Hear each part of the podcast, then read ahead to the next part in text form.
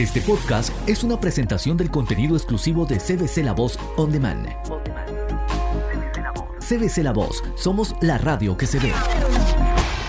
Bienvenidos a Energía Total, muchísimas gracias por hacerme compañía. Te habla tu amiga Joana Torres a través de CBC La Voz y de EJTV, empezando una nueva jornada, un programa cargado de fe y esperanza y con unos temas que te van a traer un poquito de realidad, pero con una visión bíblica. Así es, nos involucramos en temas noticiosos, pero también lo hacemos a la luz de la palabra de Dios, que es lo más importante. También te presentamos un contenido cargado de fe y esperanza, al igual que la mejor música, lo más reciente, lo que a ti te gusta escuchar y por supuesto, estamos aquí para servirte en cada una de las áreas que tú necesites, con herramientas exclusivas, pero también simplemente diciéndote, no estás solo, no estás sola aquí estamos para ti. Energía total, iniciando esta hora a través de EJTV por CBC La Voz. Y se encuentra con nosotros el pastor Rey Francisco Matos en el día de hoy como un invitado especial que nos va a hablar de un tema extremadamente interesante. Estamos hablando de la creación o el trabajo que se está realizando para crear una religión inclusiva una religión ah, tolerante, una religión mundial. Vamos a darle la bienvenida en el día de hoy al pastor Rey Francisco Matos y por supuesto a ti también que nos acompañas en este espacio. Pastor, bienvenido a Energía Total. Ana, y muchos saludos este, a esa audiencia hermosa que tiene CBC La Voz. Este, de verdad es un placer, es un gusto poder estar compartiendo eh, con ustedes en esta, en esta mañana. Para nosotros es un gusto y me gusta mucho el, el tema eh, que vamos a tratar en el día de hoy porque pienso que cuando tenemos conocimiento no nos pueden disfrazar una mentira y presentarla como verdad. Hablamos específicamente sobre esta creación o el trabajo que se está realizando tras bastidores y no tan tras bastidores sobre una religión mundial, pastor. Cuéntenos un poquito ya oficialmente desde el punto de vista de la iglesia. Pues sí, este, en la Biblia eh, hay muchas profecías que tienen que ver con los últimos tiempos este, mucha gente habla del anticristo este, y cómo eso se va a estar estableciendo y eso es a nivel político. Eh, pero también la Biblia habla este, de, cómo la economía del mundo también se va a estar unificando y alineándose y, teniendo una gran reforma a nivel del mundo. Pero también la parte religiosa. Este, la palabra nos enseña que va a haber una reforma a nivel mundial eh, religiosa y de hecho por eso es que se habla del falso profeta este, que va a estar acompañando al anticristo en todo esto. Este, pero muchas veces no, no estamos tan conscientes de cómo, de cómo esto se va a estar eh, llevando a cabo. Eh, en esencia, cuando uno ve todo el panorama eh, profético, pues uno se da cuenta que la religión en el mundo se va a querer unificar. Eh, para que todo el mundo pueda estar eh, unido en un ambiente de tolerancia y de paz, este, y, que podamos eh, decir unas frases bonitas como es más lo que nos une que lo que nos separa, este, y nosotros podemos este, coexistir. Este, de hecho, yo no sé cuánta gente han visto incluso los stickers que hay ya bastante gente en carros que hablan de coexist eh, y, tienen los símbolos de muchas religiones este, metidas dentro de esa dentro de ese coexist ¿verdad? En, las letras. Eh, y ahí está el símbolo cristiano dentro de judíos y de muchos otros más islámicos y lo demás. Entonces eh, cuando uno viene a ver y, y, cuando uno va incluso a las páginas oficiales de las Naciones Unidas ellos hablan de esto. Incluso es muy interesante eh, que las Naciones Unidas ya hace, yo diría, más de 15 años atrás, eh, y cuidado, sí, más de 20, este, crearon un arca muy parecido al arca del pacto que Dios le, eh, le envió a Moisés construir para Israel. Este, las Naciones Unidas crearon un arca muy similar, pero obviamente con unas señales, las señales del aire, fuego, tierra, espíritu, o sea, ese tipo que es interesante, porque cuando uno los estudia, los cinco símbolos que tiene son los mismos cinco símbolos que representa la, la estrella satánica. Y, esa, y ese arca este, que ellos crearon eh, lo han corrido a través del mundo entero, eh, llamando a, este, a esta tolerancia y esta unidad eh, entre las religiones. Este, es interesante porque hace más de 15 años atrás, este, si mal no recuerdo, a nuestra iglesia acá en Puerto Rico eh, nos llegó una carta eh, dirigida de las Naciones Unidas, o sea, que, que estaba apoyada por las Naciones Unidas, llamándonos a, a, a ser parte de unos actos eh, ecuménicos donde ellos estaban queriendo proclamar la tolerancia, la paz. Esa palabra es, crítica, ¿verdad? La tolerancia, este, donde pudiéramos estar todos. Unidos eh, y donde pudiéramos ¿verdad? hacer esta, este acto hermoso de unidad entre todo tipo de religiones del mundo. Y todo esto parece este, muy bueno, eh, parece, ellos hablan, ¿verdad?, de que la religión provoca guerras en el mundo y si nos unimos, pues ahora evitamos que hayan guerras y asuntos así. Eh, y todo parece ser algo hermoso y, especial y bueno, y hay algunos que se confunden porque también Dios en la palabra habla de que la iglesia debe de estar unida. Eh, y Jesús oró por eso, Jesús oró para que la iglesia estuviera unida. Eh, pero la Biblia fue clara cuando dijo, eh, nosotros podemos ser unidos con todo aquel que reconozca a Jesucristo como el Mesías y que crea que es Dios hecho carne y que Él, él es nuestro Salvador. Pero si no es así, pues ya no podemos ser unidos con ellos porque eh, es irreconciliable. Algo que eh, al mundo le molesta de Jesús es la exclusividad que Jesús, eh, con la que Jesús habló y se comportó. Jesús fue una persona que aunque amó al pecador y, y, le extendió su misericordia y su gracia a la humanidad entera, pero Jesús, cuando estudiamos sus palabras, él fue altamente exclusivo. Él dijo, si tú estás conmigo, estás conmigo o estás contra mí, estás recogiendo conmigo o estás desparramando, o eres mi amigo o eres mi enemigo. Y Jesús no dejó espacio para áreas grises, este, áreas neutras. Este, él dijo, conmigo tú tienes que tomar una postura, o estás conmigo o estás en contra. Y ese tipo de mensaje no cabe en tipo de mensaje que la nueva reforma religiosa mundial quiere llevar. Porque es todo lo contrario, la, nueva reforma mundial eh, religiosa quiere decir todos podemos realmente estar unidos, todos podemos coexistir, aunque tú le, le adores a Alá y tú a Buda y tú al sol o a la vaca o lo que fuera, o tú a Cristo, este, todos podemos coexistir, pero incluso ellos erradican la palabra de Jesús o de Cristo por causa de la exclusividad. Ellos hablan de Dios, tú puedes adorar a Dios, pero ya la palabra Jesús ya es una palabra que tiene una, una muy fuerte resistencia. ¿Por qué? Por la exclusividad. Porque Jesús fue tan contundente en ese aspecto donde solo hay un nombre dado a los hombres por el cual tú puedes accesar a Dios y ese es mi nombre, eh, dijo Jesús. Entonces, ese tipo de mensaje no cabe, no cabe en la nueva eh, reforma religiosa mundial. ¿Y qué pasa? Eh, el cristiano que no está apercibido de los tiempos que vivimos, el cristiano que no está atento a, las advertencias que Dios nos dejó en la palabra y Jesús especialmente nos dejó eh, plasmadas en la palabra, eh, Jesús nos advirtió de aquellos que se iban a levantar como falsos mesías y como todo, muchas de las cosas que hoy estamos viendo eh, se iban a estar dando. Eh, nosotros podemos confundir el mensaje de unidad que vemos en las escrituras y pensar que nos tenemos que unir o que es bueno que nos unamos a este tipo de mover donde decimos sí, pero lo que se está buscando es la paz, lo que se está buscando es la tolerancia.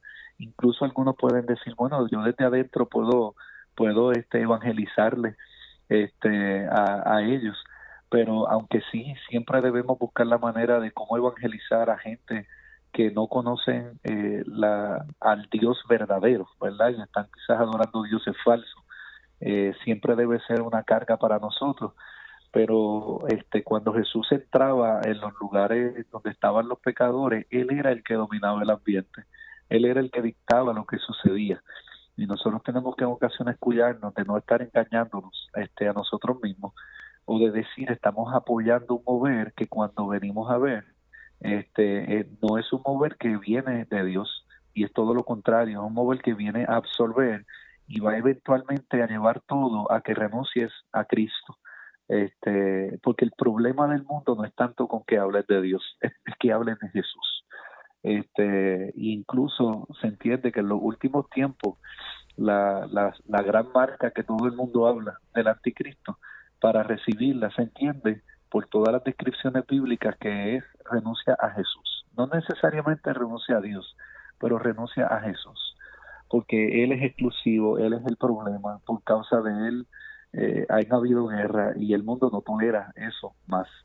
Eh, y de momento nosotros como cristianos tenemos que estar muy, muy apercibidos y, entender cuál es el llamado nuestro eh, en medio de todo esto. No es de rechazar o de condenar este, a aquellos que están en lo incorrecto, pero sí es que aunque nosotros nos mostremos amigos y nos mostremos gente dispuesta a incluso entablar conversaciones que piensan este tipo de cosas, este y, hay gente que dice ustedes los cristianos son tan orgullosos porque ustedes se creen que son los únicos que tienen la verdad este y uno dice bueno no soy yo el que lo digo. El hombre perfecto el Dios hecho carne fue el que dijo eso no soy yo.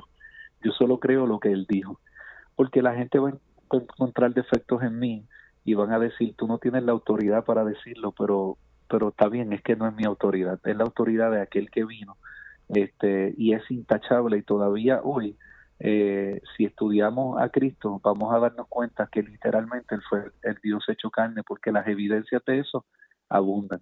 Así que vivimos en un mundo donde nos va a querer manipular y va a querer usar un mensaje este, que nos parece atractivo, pero tengamos cuidado, tengamos mucho cuidado. Incluso las Naciones Unidas hablan de que la yoga es lo que está eh, intrínseco en todas las religiones del mundo y que es algo que ellos le llaman la laya yoga, que es lo que hace que los cristianos oren, que los musulmanes también levanten plegarias, que los budistas estén en meditaciones, y todo lo, de nueva era en meditaciones trascendentales, que todo eso es lo que nos une porque es la Laya Yoga que está intrínseco en todas las religiones del mundo y por eso es que nos podemos unir, ¿verdad? Y que la madre naturaleza es la que debemos adorar, es porque ella es la que nos sustenta, la que nos da alimento y por eso hay que venerarla y una, una, una, un discurso muy interesante, es todo lo que se está viendo, que vemos cómo se sigue alineando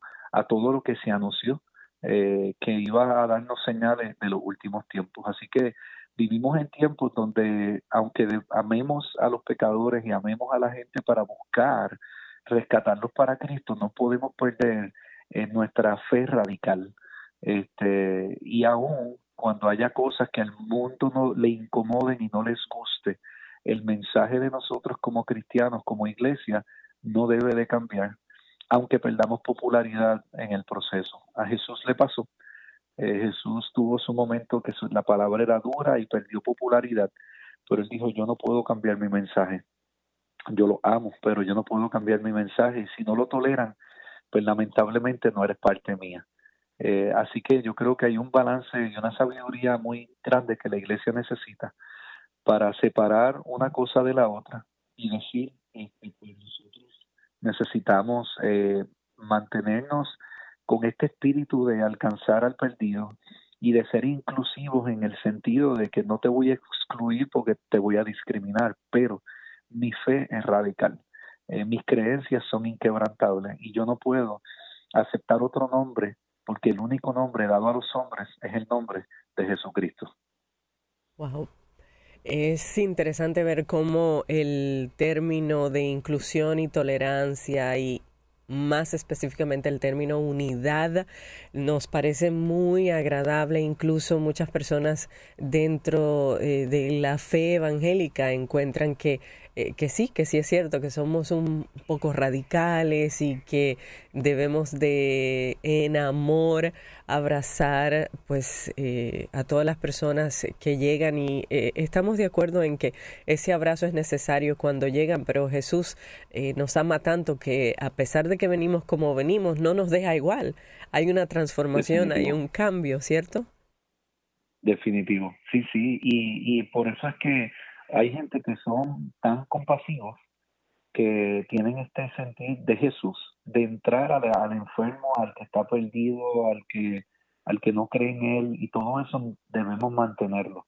Pero en el proceso no debemos confundir la gimnasia con la magnesia y entender que en cuanto a nuestra fe, nosotros tenemos que ser altamente radicales y tenemos, no podemos ser inclusivos en la parte de la fe este, y, nuestro credo debe de ser inquebrantable porque si cambiamos nuestro credo, ya cambiamos nuestra religión y ya le servimos a otro Dios, pero no es el Dios de la Biblia.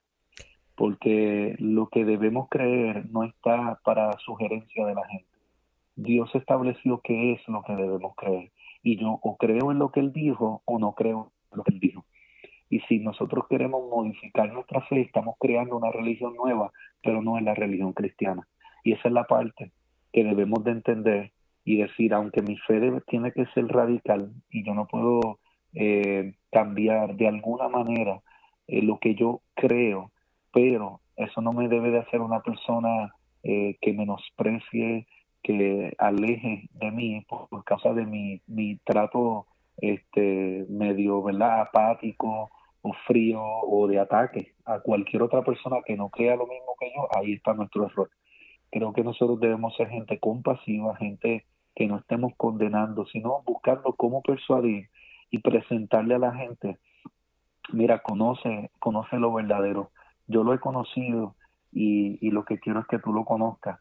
Pero aún al final del día, si diferimos, podemos estrecharnos la mano y podemos este, eh, ser amigables con esas personas y si más adelante queremos sentarnos de nuevo, la persona va a sentir la confianza porque uno respetó las opiniones o las creencias que ellos tienen.